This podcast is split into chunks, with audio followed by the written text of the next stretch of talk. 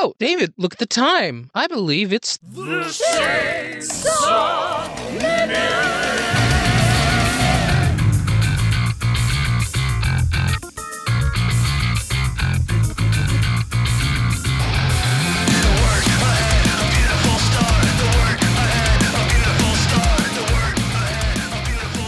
I'm David, and this is your dose of Chainsaw Man. You can join us every Friday where we see what masterpiece Fujimoto put out.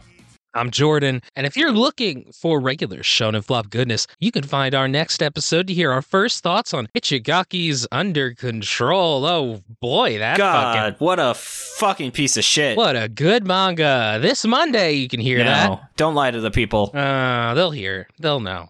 Yeah, they'll know. Oh, man. And these recordings are open to everyone, so listen in and chat along with us on the Shonen Flop Discord every Tuesday at 3:30 p.m. Eastern Time when there's a new chapter. Find a link to it in the show notes or on our site. Except when it's 4:30 on Wednesday like it is today. Yeah, well, do you want to tell the audience why we didn't record at our usual time yesterday? It was no fault of yours. It was just very strange circumstances.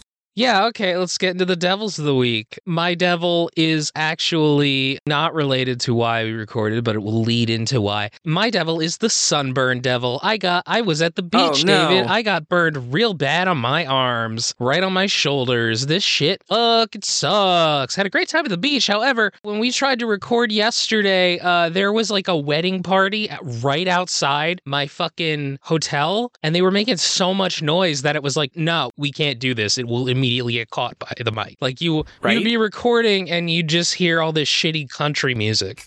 I also have to say, Jordan, if you ever want the best sunscreen on the planet, is Infelios melts in milk. Literally, you don't even get tanned. It is the best sunscreen to ever exist.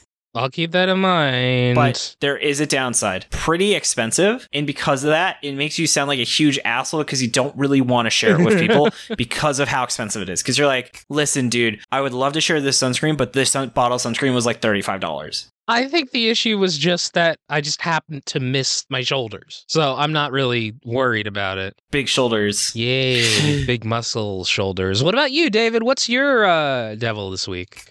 My devil this week is the AC devil. Turns out my AC unit in my new apartment doesn't seem to work right. I just talked to building management. They're going to see if we can get it fixed, but it's super annoying. I have a smart thermostat that was like, hey, we've been trying to make your apartment cold for the last 4 hours. Your temperature's not changing. Your AC unit is not working right. So we're like, fuck, it's 90 degrees outside. Great. Oh, I'm so sorry, man. Enough about that, though, Jordan. The plot summary for Chapter 135, Sentimental Drive!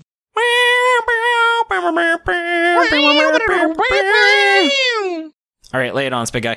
So this is the story of a girl. Okay.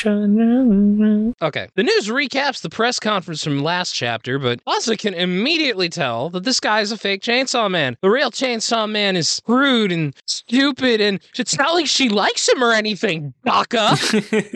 Yoru sees through Asa's tsundere bullshit as she begins having flashbacks to the times that Chainsaw Man saved her life. When Yoru tells her to stop having fucking flashbacks, Asa then writes a love poem in her head called Sentimental Drive, all about the time that Asa rode on Chainsaw Man's bike with him and how much she secretly really liked that.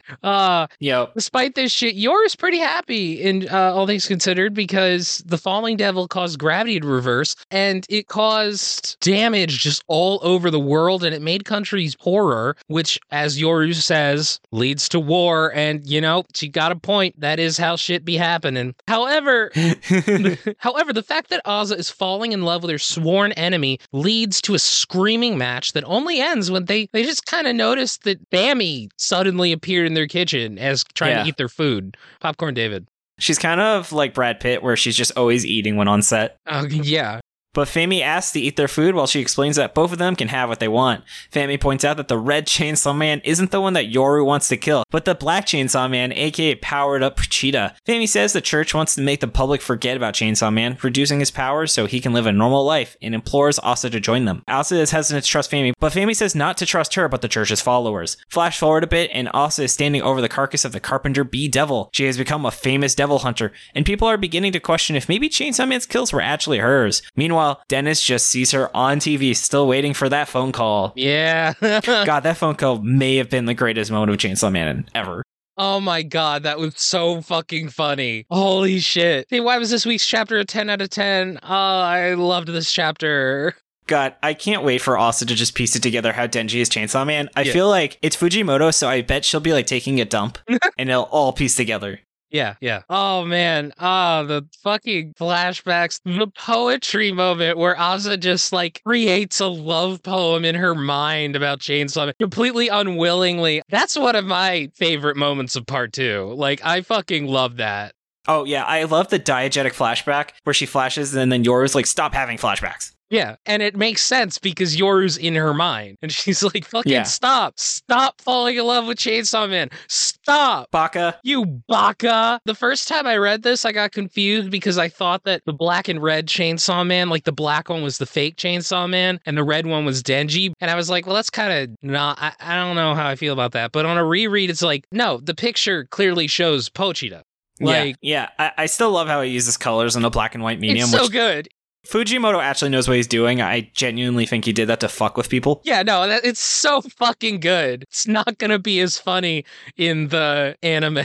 Right? It can't be. Oh, that's really good. It was really funny. It's like, oh, duh, you want the red Chainsaw Man. Not the black one in this black and white medium. I can't wait for blue Chainsaw Man. Oh, well, maybe that's the color of the fake Chainsaw Man. I also have to say the art seemed a lot more polished than last week's, where I feel like he had a lot more consistent line work, and this feels like a chapter that took him 2 weeks to make. Yeah, that's fair. That splash page of Asa standing over the Carpenter Bee Devil's pretty fucking good. Yeah, there is a pretty notable art error where he forgot to draw the scars on Yoru, so I wonder if that'll get fixed. Where? I forget which page, but it's when they're yelling at each other. You'll see that it's Yoru yelling at Asa, but neither of them have a scar, but Yoru still has her eyes, so it's definitely her. Oh, weird. I mean, it happens to the best of us, David. But yeah, it continues to be funny to see the War Devil get really angry at Aza's like teenage fantasies and shit. By the way, in that poem, since she talked about being frozen, I genuinely wonder if that'll happen where they encounter like that ice devil and like she's defeated by the ice devil by being frozen. And that's when Chainsaw Man comes to save the day. Oh, God. There's a lot of people who use chainsaws to cut ice. Oh, that's a good point. Yeah. Yeah. So actually, that would be really cool. He just makes an ice sculpture for her. Aw, that'd be cute. Yeah. But also, like, that would imply that Denji has some kind of artistic talent, which I don't think he does. I love Fami in this chapter. She's so great. She just shows up there like, why are you here? Why are you here? And she's just like, can I eat this? Can I eat this? Yeah. And she's like, you just eat straight bread? What the fuck is wrong with you? She's like, you're really going to eat that plain? Yep. Can I look in your fridge? And then he's like, hey, leave my fucking fridge open. It's great. Nah. I also love that this is a return to and a confirmation that the four horsemen are just basically face blind. That was a big thing in part one where Makima had no idea. Makima was like unable to tell Denji apart from other people. It was entirely by sense of smell. Yeah, I also want to say there was a cute translation moment, which I would be curious if it's in the original, but they talk about the aquarium and how Fami organized the aquarium incident and then Asa calls her fishy. And I wonder if that was the translator having fun or if there's an equivalent joke in Japanese. Oh, man, I don't know. Yeah, that's a good question. Ever since that piss joke from Tokaki Ryusei, I'm really got an eye out for that kind of stuff now. You really think that you can piss on me without pissing me the hell off? Brilliance. Oh, man. You got anything else to say about this, David? No, but I do want to say, Jordan, thank you for all of your hard work in the show. Oh, thank you, David, for all the hard work and love that you pour into this show and these little segments.